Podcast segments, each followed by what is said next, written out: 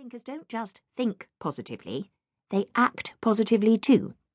They have a well defined set of beliefs, attitudes, and behaviours that are characteristic of them and contribute significantly to the way they act and the way they respond to life.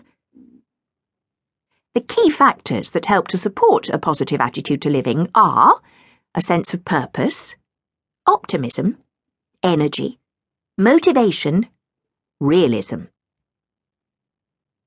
Positive thinking is very different from wishful thinking. While the wishful thinker dreams their life away, imagining how things would be if they were different, the positive thinker has the strength and resilience to take active steps towards their dreams. While the wishful thinker denies there is any problem, the positive thinker squarely faces facts and acts decisively to change the situation. Positive thinkers don't become that way by burying their heads in the sand and pretending that everything is sunshine and roses. They use specific life skills to determinedly take charge of their lives.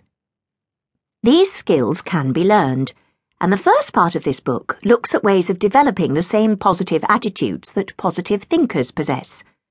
By deliberately emulating the outlook, ideas, and behaviour that help them to become positive about their lives, by understanding how they respond to events in their careers and relationships, you can achieve the same results that they achieve.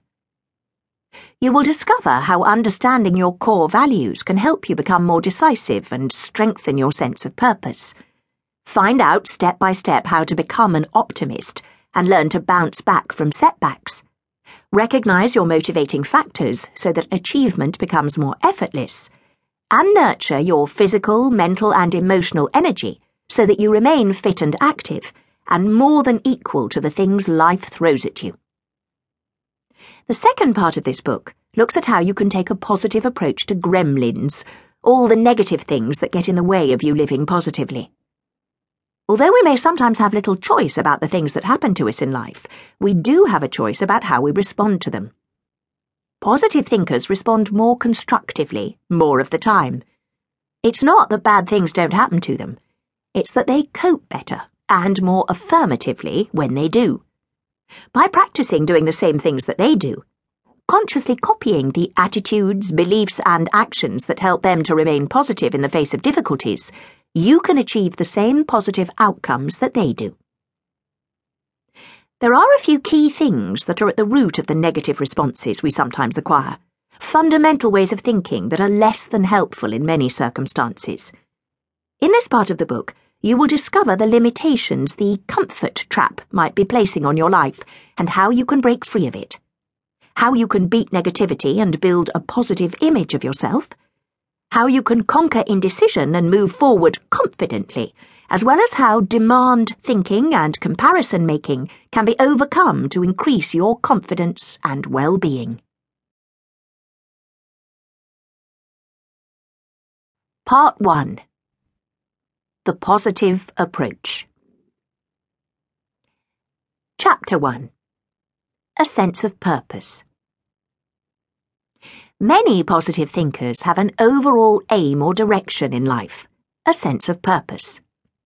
Erica, for example, knows where she's going and what she wants out of life. She currently works in catering, but her long term plan is to start her own party planning business. She loves parties herself and has a clear idea of what other people will enjoy.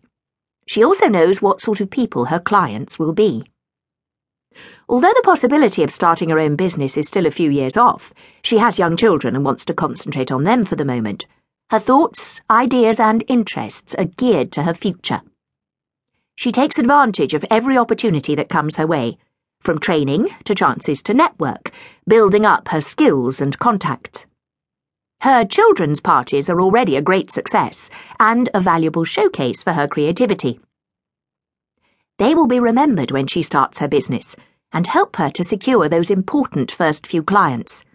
Erica feels very positive about the future.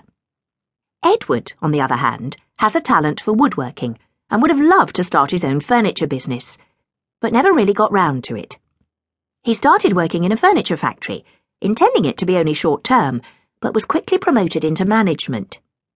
He still makes the odd piece in his spare time, but there's less and less opportunity as his career takes him further away from his first intention. He is also